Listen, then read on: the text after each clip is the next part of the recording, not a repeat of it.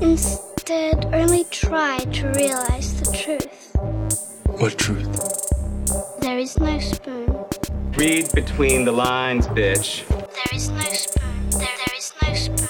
Bitch. Fasten your seatbelts. It's going to be a bumpy night, bumpy night.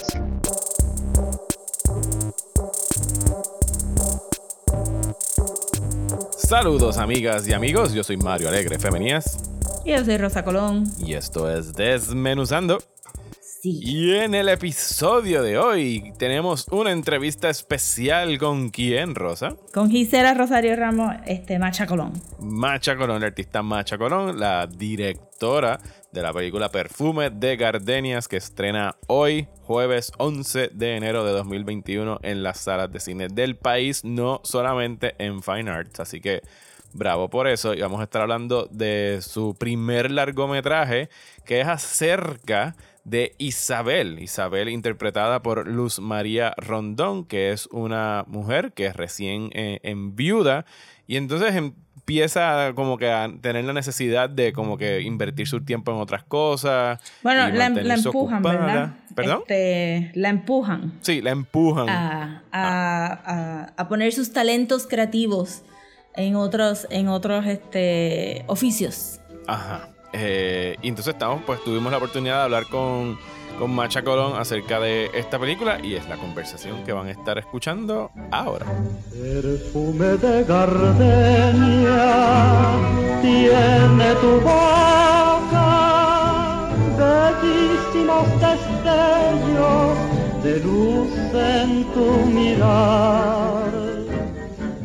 Aquí tenemos el placer de tener de invitada de Desmenuzando a la directora y guionista Gisela Rosario Ramos. Saludos Gisela, ¿cómo estás? Buenas, buenas. Muy bien, muy bien. Es un placer tenerte aquí y venimos a hablar de, de tu película, tu primer largometraje, Perfume de Gardenias. Eh, yo ya he tenido la oportunidad de ver el cortometraje anterior que habías hecho, creo que fue para el 2014, ya han 6 o 5 años. Eh, y queríamos entonces esta con tu primer como... De ficción, tú dices. De ficción, exacto, sí. Sí, Ajá. tu primer como, narrative feature, como le dicen en, en inglés, que compitió, esto se exhibió en Tribeca ahora en el verano. Y queremos saber, pues, arrancar con, con el origen de este proyecto. O sea, en qué te inspiras y desde cuándo empezaste a escribir este, este libreto. Pues mira, primero que nada, el tema de la muerte es un tema que a mí me ha fascinado de siempre. Eh, creo que también por una, una razón bien personal, de mi miedo a la muerte, y eso me lleva a explorar ese tema, eh, el no querer vivir una vida también con ese miedo. eh, y luego, pues, ¿verdad? El crecer y explorar y exponerme a ciertas cosas, darme cuenta de que tenía que ver con, eh, con mi educación, ¿verdad? Con la cultura, que simplemente no, no crecemos, no estamos en una cultura que se hable de eso, de la muerte. eh, y, el, y al contrario, ahora mismo estamos viviendo un momento en que creo que más y más estamos obsesionados con la juventud y el ser joven para siempre, como si eso fuera una posibilidad. Y, y creo que eso nos aleja más todavía de, de, de esa conversación, de ese tema. Eh, así que... Eso está bien funny que lo digas porque mi reacción, mi reacción fue como que, oh no, no quiero pensar en esto.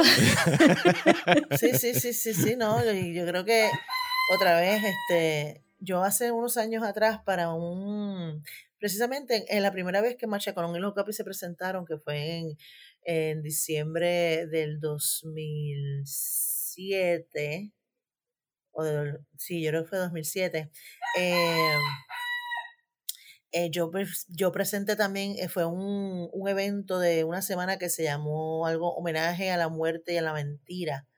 Y eh, en un espacio que había que se llamaba eh, Baobab, que se llamaba en, la- en el hipódromo, no sé si se acuerdan de, de ese, llegaron a ese Ajá. espacio, una esquina allí que era un espacio lo más interesante. Este, y yo hice un video performance en donde el video era que me fui por Río Piedras preguntándole a la gente qué pensaban sobre la muerte si les daba miedo o cómo ¿verdad? Y, fue, y era una manera, ¿verdad? Porque siempre me interesa como eh, eso, conversarlo con la gente y me parece interesante y me ayuda también a mí como entender y mirarlo de otra manera, el saber que hay gente que realmente no les importa tres carajos. Eh, uno puede hablar malo aquí, ¿verdad? Sí, Sí, de- sí, sí, qué bueno. Eh, este, así que para mí ha sido, es parte como de, de una búsqueda eh, de mucho tiempo, ¿no? Eh, yo tengo una, una gran amiga que es una, una amiga que es una gran actriz, Kairiana Núñez, que una vez estábamos en un conversatorio y después de escucharme me dijo, yo creo que tú colectivizas tus búsquedas personales y fue como, wow, es verdad, muchas cosas que yo hago, en verdad es porque las estoy buscando para mí, pero algo el proceso como que colectivo. Y entonces específicamente con perfume de gardenia, pues tiene que ver con mi conciencia también y mi reconocimiento de, de las mujeres mayores, eh, eh, ¿verdad? En nuestra sociedad. Yo, mi mamá siempre fue una persona bien, bien activa en la iglesia, eh, especialmente en la iglesia. Mami estaba en Eucaristía, de, en, en los ministros de la Eucaristía, en catequismo, en esto, en lo otro. eh, y, pero cuando mi papá encamó, sus últimos años de vida, ella se dedicó a él totalmente y de momento pues tuvo que dejar poco a poco todas esas cosas. Iba a su misa semanal y ya.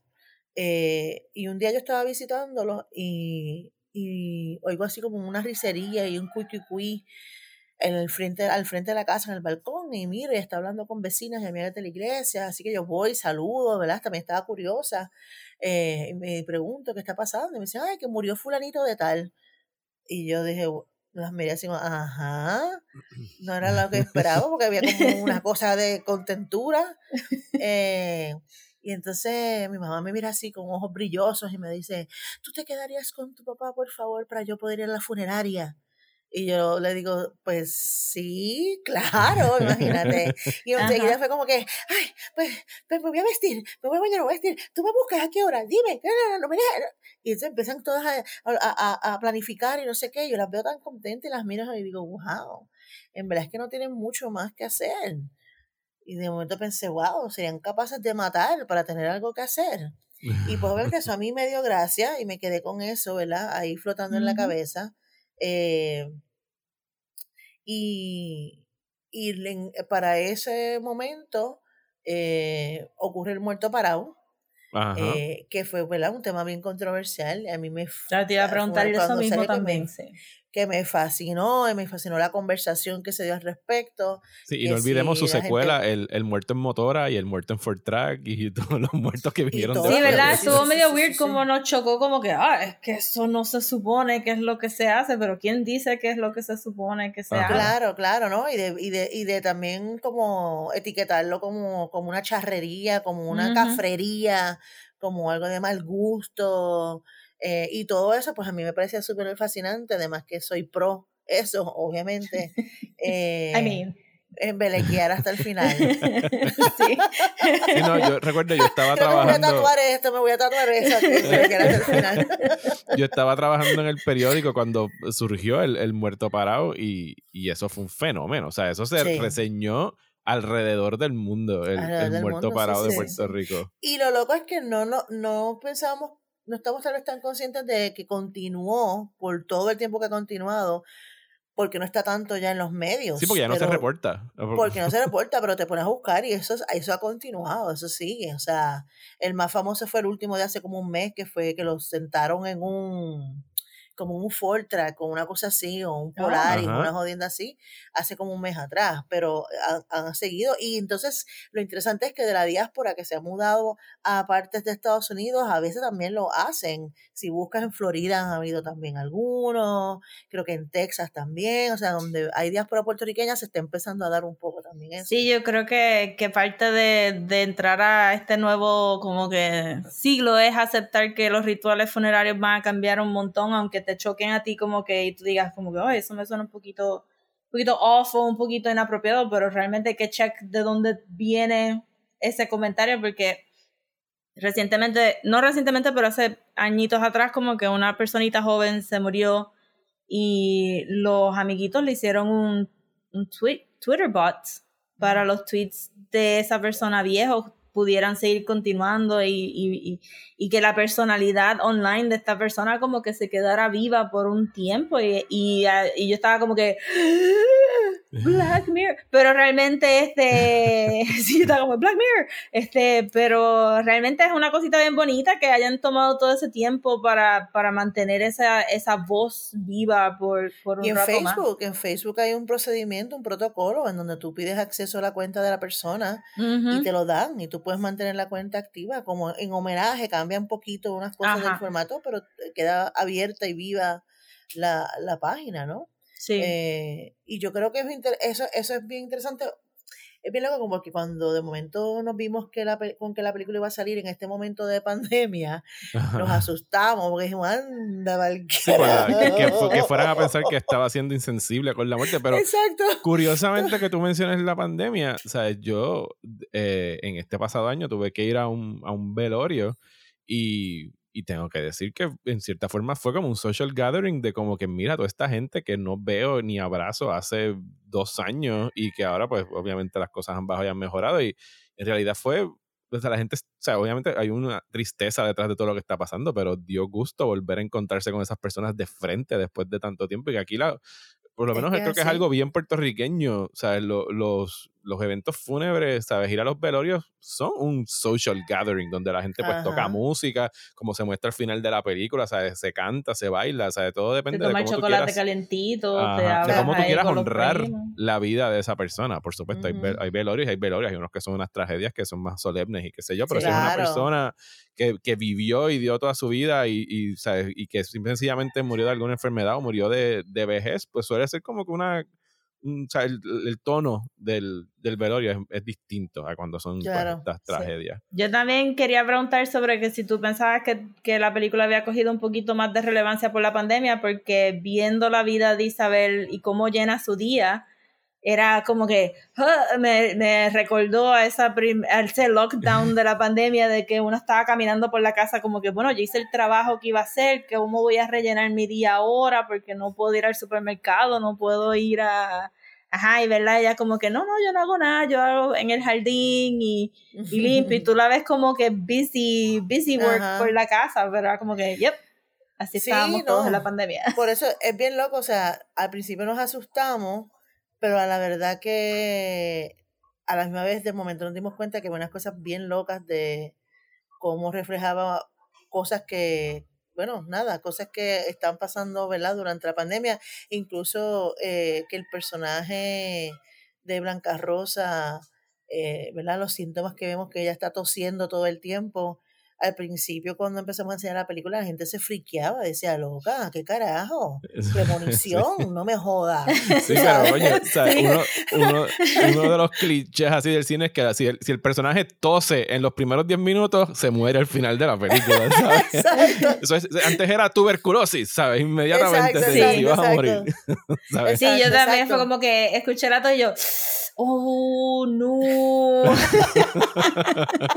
O sea, eso siempre ha sido una señal en el cine, eso no es Claro. nada. Pero Claro, ahora pero, pero sí en el contexto buena. de la pandemia, pues entonces es, es más Es- específico, es- ¿no? Ajá. No, este, Este- y so, Isabel es tu mamá entonces.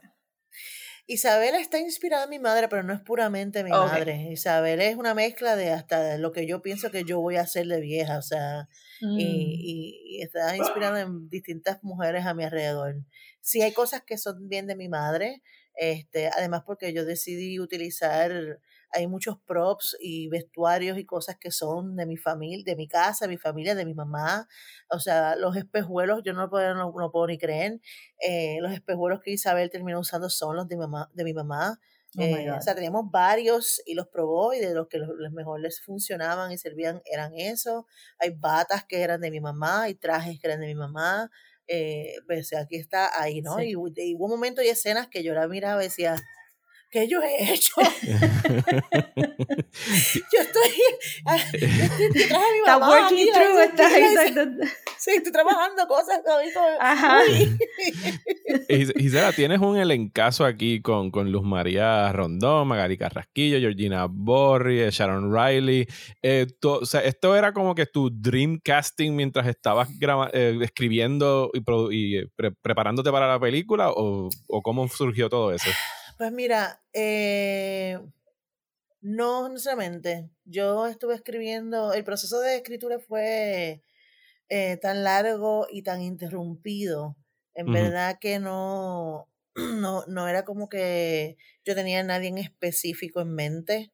Yo sí sabía que quería encontrar actrices, eh, ¿verdad? Mayores que hubiesen tenido una larga carrera, un poco para resaltar su trabajo, su talento.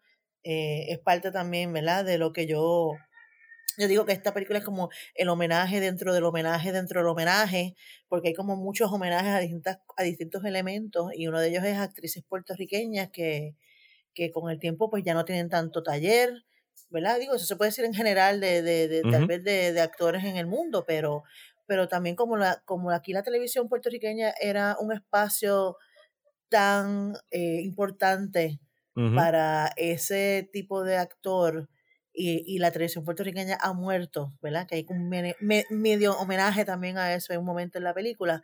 Pues yo sabía que yo quería como un poco rescatar algunas, algunas actrices eh, y resaltar su increíble talento para que también las generaciones más jóvenes entiendan que aquí ha habido toda una historia y una experiencia y un, y un talento de una, de una calidad increíble, tú sabes.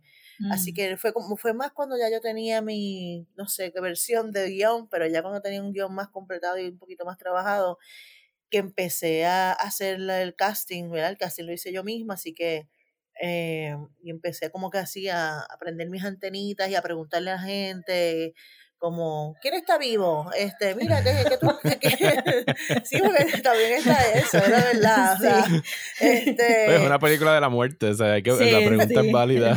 Claro, claro.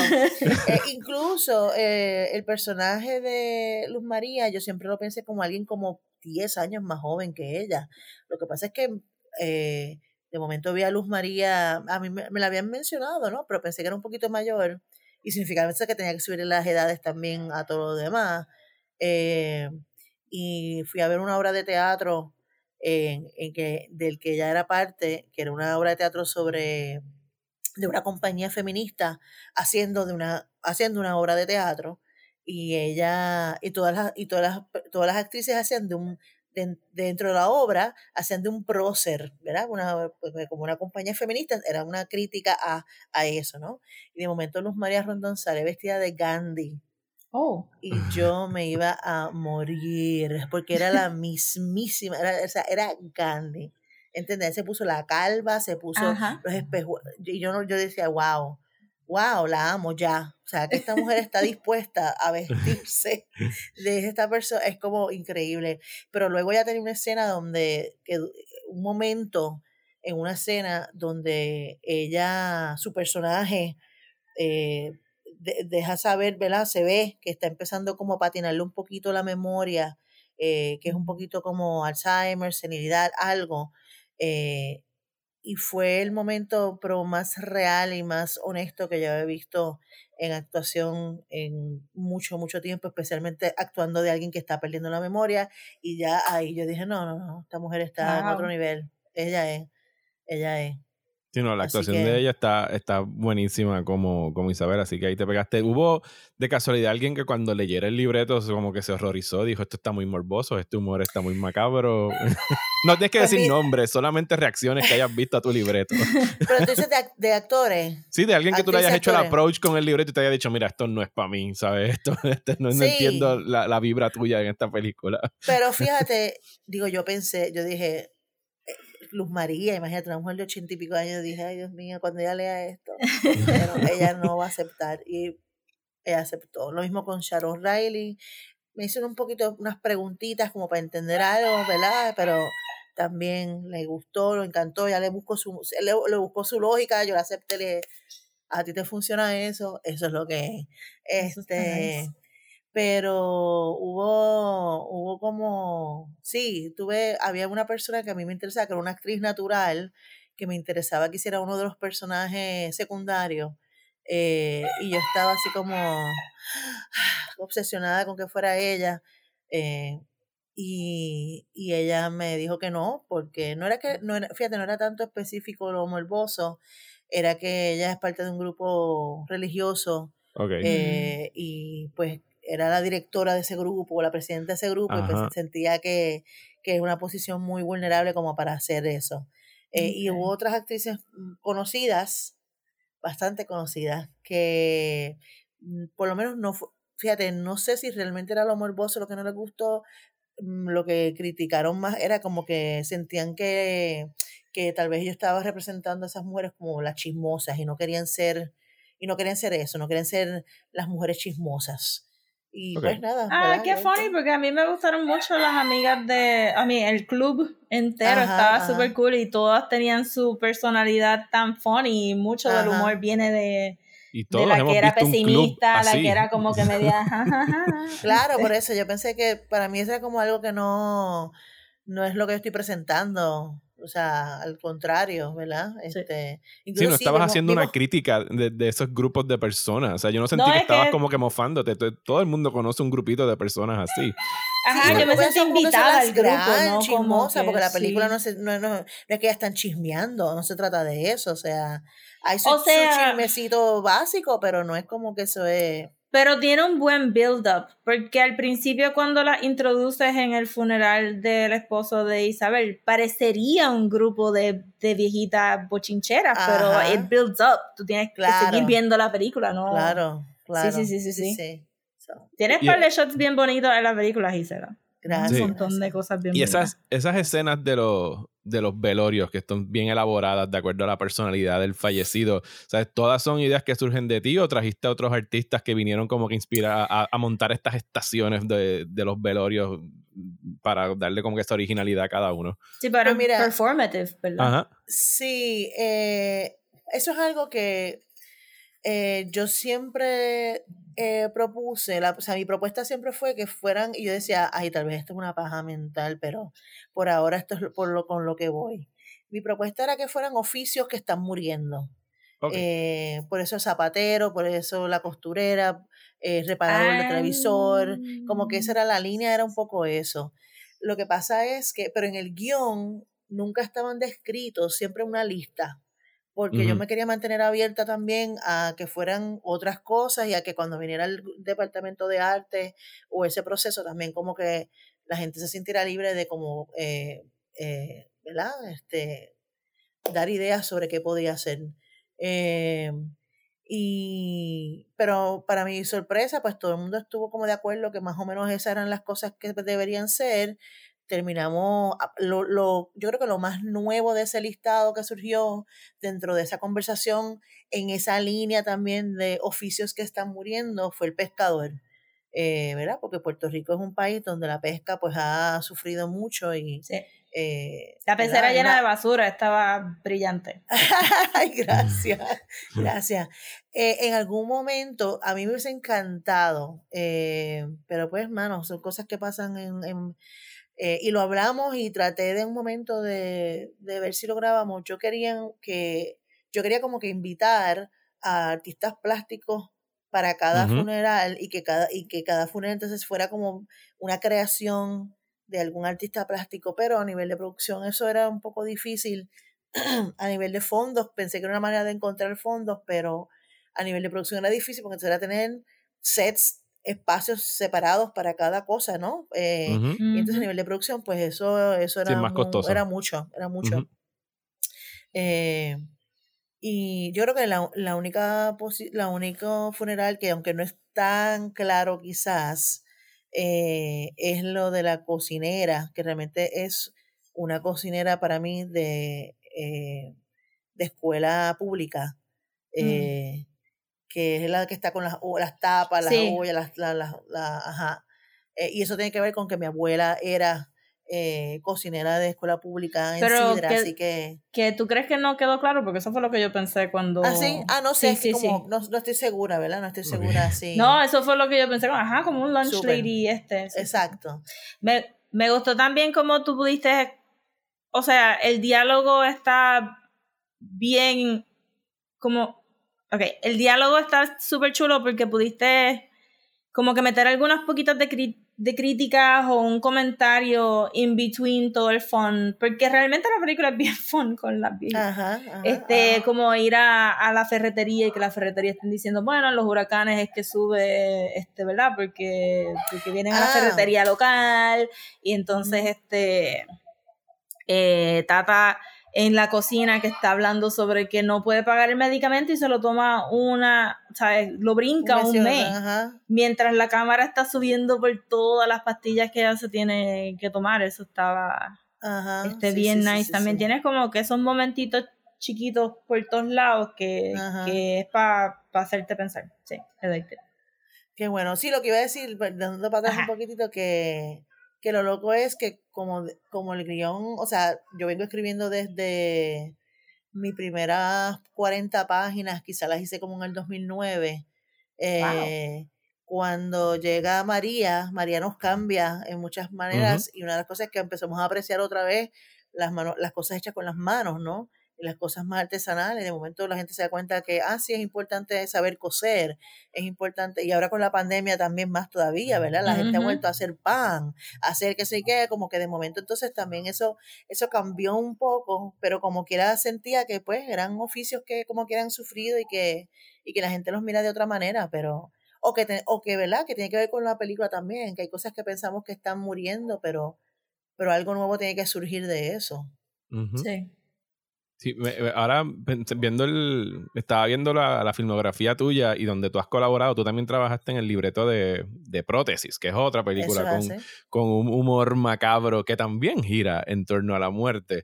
O sea que sí, definitivamente es algo que, que llevas tú muy a pecho y que lo has, lo has explorado cinematográfica, cinematográficamente Yo fui Eh, quien maté el personaje de, de prótesis. de Prótesis. Cuando yo entré a prótesis, el personaje no moría. Y yo entré y lo primero que dije es que él tiene que morir. Nice. Hay que matarlo, ya. Genial. No, si no película- muere, ambas películas eh, me gustaron un montón. La próxima, o sea, el próximo, ¿tiene- ¿tienes algún otro proyecto en camino que tenga también que ver con, con la muerte o estás cogiéndote un brequecito de ese tema? pues mira, este, estoy bien, eh, en verdad llevo, un- llevo ya como un par de años inspirada con una historia o con una premisa que tiene que ver con muerte. Eh, eh, pero lo estoy cogiendo suave, estoy haciendo investigación, pero lo estoy cogiendo suave porque también tengo proyectos documental que tengo que, que tengo ahí que meterle, que tengo en desarrollo y, tengo que, y tengo que meterle a eso. ¿Cómo, cómo te fue? O sea, ¿cuál, fue tu experiencia como cineasta haciendo esta película en Puerto Rico? O sea, porque aquí siempre se habla de que es bien cuesta arriba, de que si buscar los Duro. fondos, o sea, que todo es bien, bien duro. Pero por lo menos Duro. eso en pantalla no, no se ve. No, no es que no se vea el No. esfuerzo, sino que no se, o sea, se ve como una película bien Mira, mira, redondita, bien mira las completa. Caras, las caras. Podrás tener más caras en el pelo, pero ent- o sea, ¿cuánto, fue el.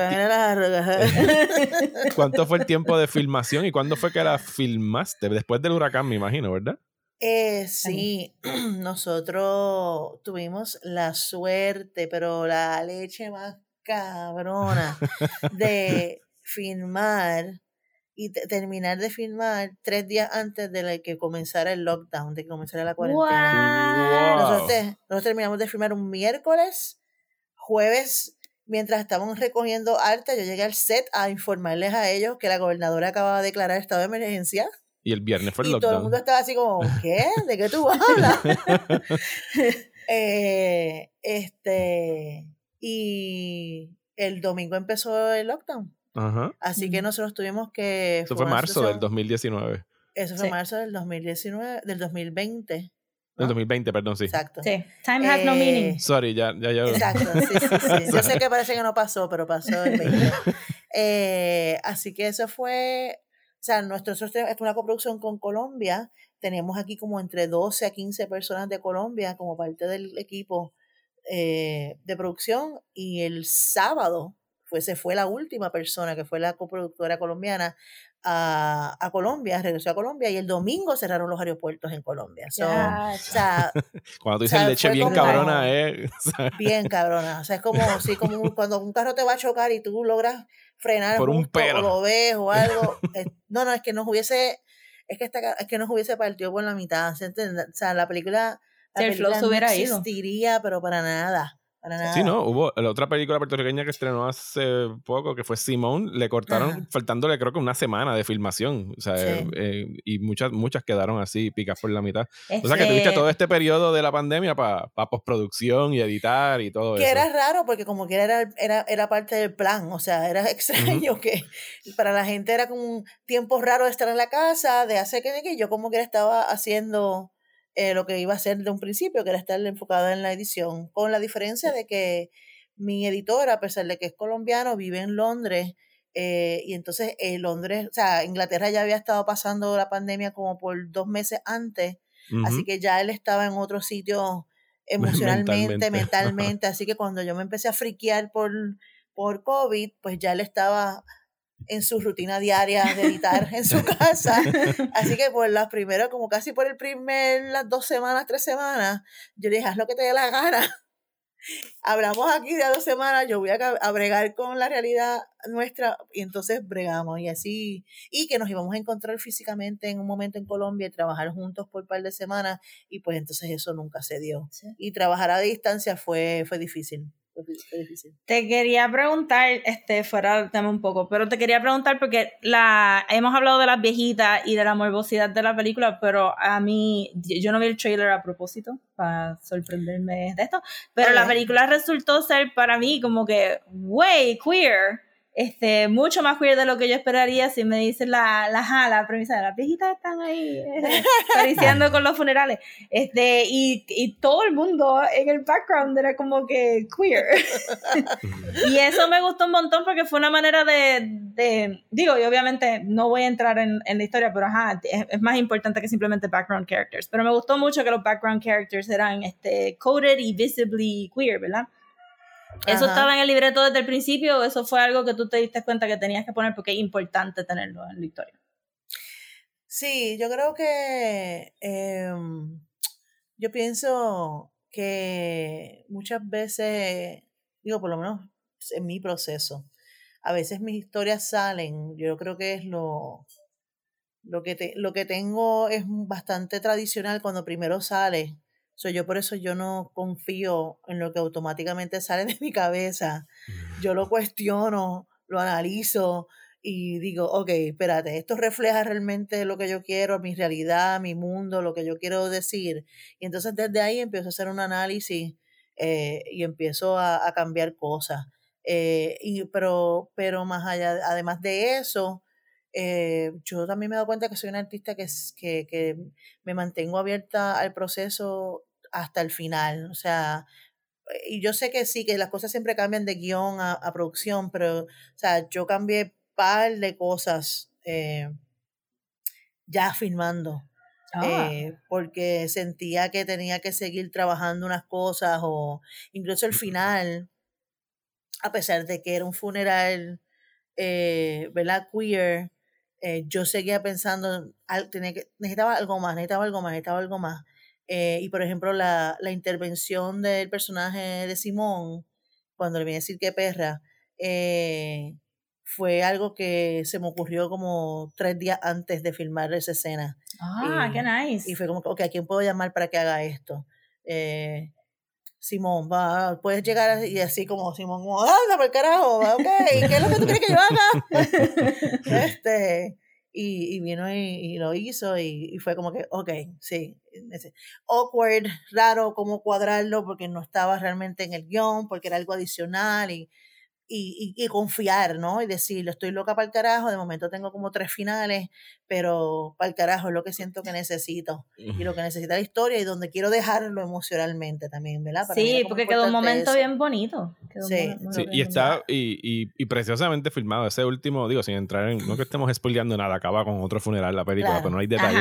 Ajá. Pero tienes este, tienes este tiro donde entiendo que treparon una grúa en el techo de una casa Eso para es entonces así, poder coger esa toma de, de la. No me acuerdo si es una mujer o un hombre llegando a caballo. eh, una mujer llegando a caballo y la grúa pues se va por el costado de la casa y llega al patio. O sea, pudiste Sí. coger en un solo tiro toda. Eso fue tu- un poquito tu momento de lo que le pasó a Santiago este es país. But it's this random woman on a horse. Ah, ok, está bien. Se ve Es que el año Es pasado vimos lo que le pasó a Santiago y estábamos obsesionados con el caballo que se la pasa apareciendo Ah, en esa película. Ah, sí. pues mira, no me acordaba de eso para nada.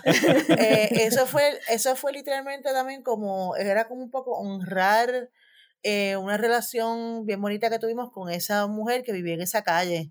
Ay, qué Eh, cool. ¿Dónde filmaron? vive- ¿Qué esa urbanización? Yo estaba, yo reconozco el Se ve background. como yo, muchas sí, organizaciones. o sea, yo dije, yo, Eh, yo- ese era el punto, ¿no? Que se viera con muchas organizaciones. ajá, Eso es Country Club. Country, Country Club. Club, ok. eh, Ah. del lado es San Juan, pero del, del lado de la ramal, de ramal 8 que da para Carolina. So, sí, es se ve como cualquier urbanización. calles. Ajá.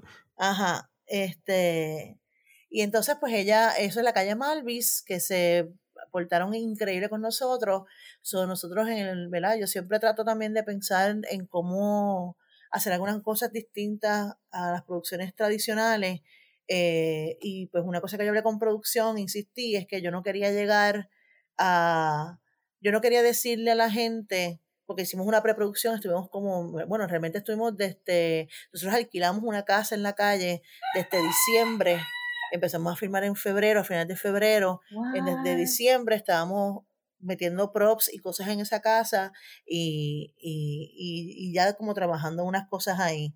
Este, porque mi idea era eso también, que re- como que pasar un tiempo en la calle para también, ¿verdad? Este, saber qué cosas reflejaban de verdad esa calle y ese, y ese espacio.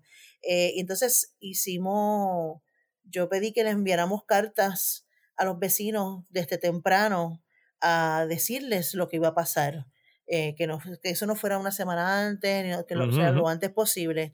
Y entonces cuando enviamos ca- la carta, eh, esta persona nos llamó, ¿verdad? Pues pusimos un teléfono para información y nos llamó y dijo, mira, que sí ni qué, a mí me interesa mucho esta cuestión de cine, televisión, bla, bla, bla, yo soy enfermera, pero bla, bla, bla, lo que ustedes necesiten, me dejan saber y no sé qué.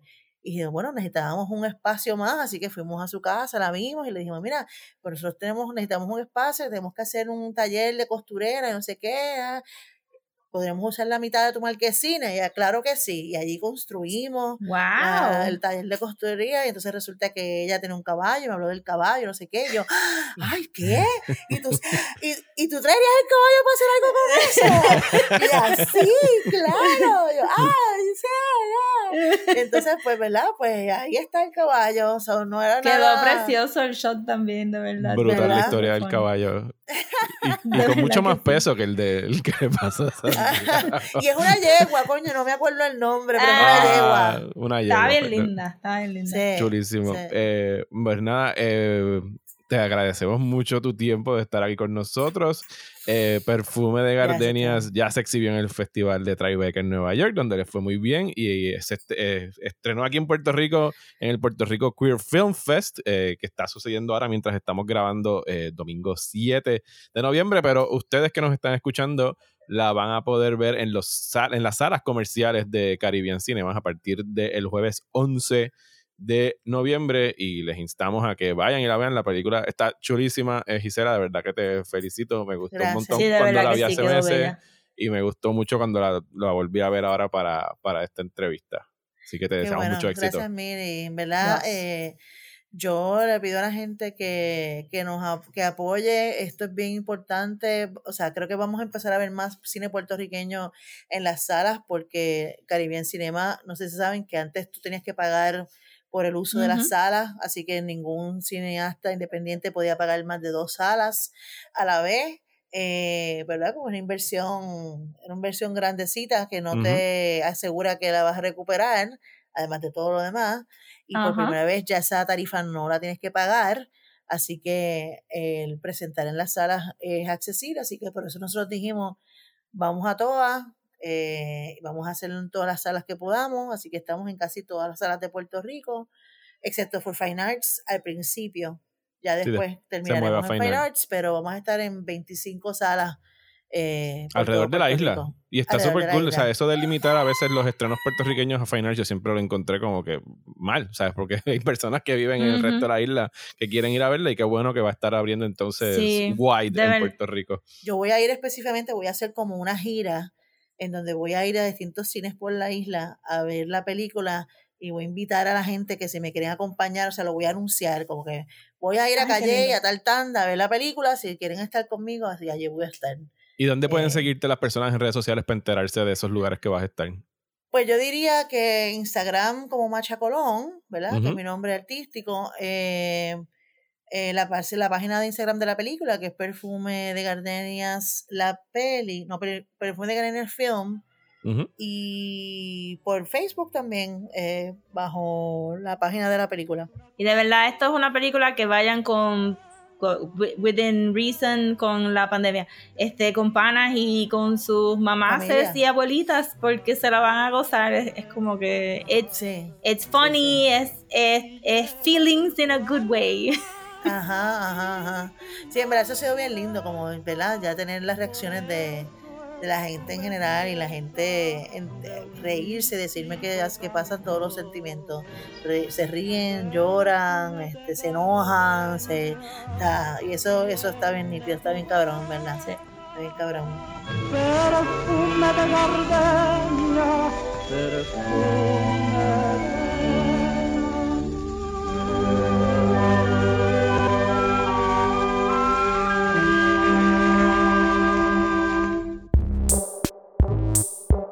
Y hasta aquí este episodio de Desmenuzando. Muchísimas gracias por escuchar y muchas gracias a Macha Colón por prestarnos su tiempo para pasar este Yes. ratito junto a nosotros. Los invitamos, les invitamos a que vayan a ver Perfume de Gardenia. Se está exhibiendo alrededor de la isla en las salas comerciales de cine eh, y está muy buena, de verdad que me gustó un montón y, y le- les invitamos a, A mí que la también me gustó mucho.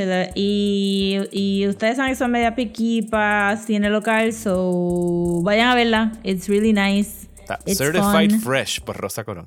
Certified Fresh no es your usual fare de cine local.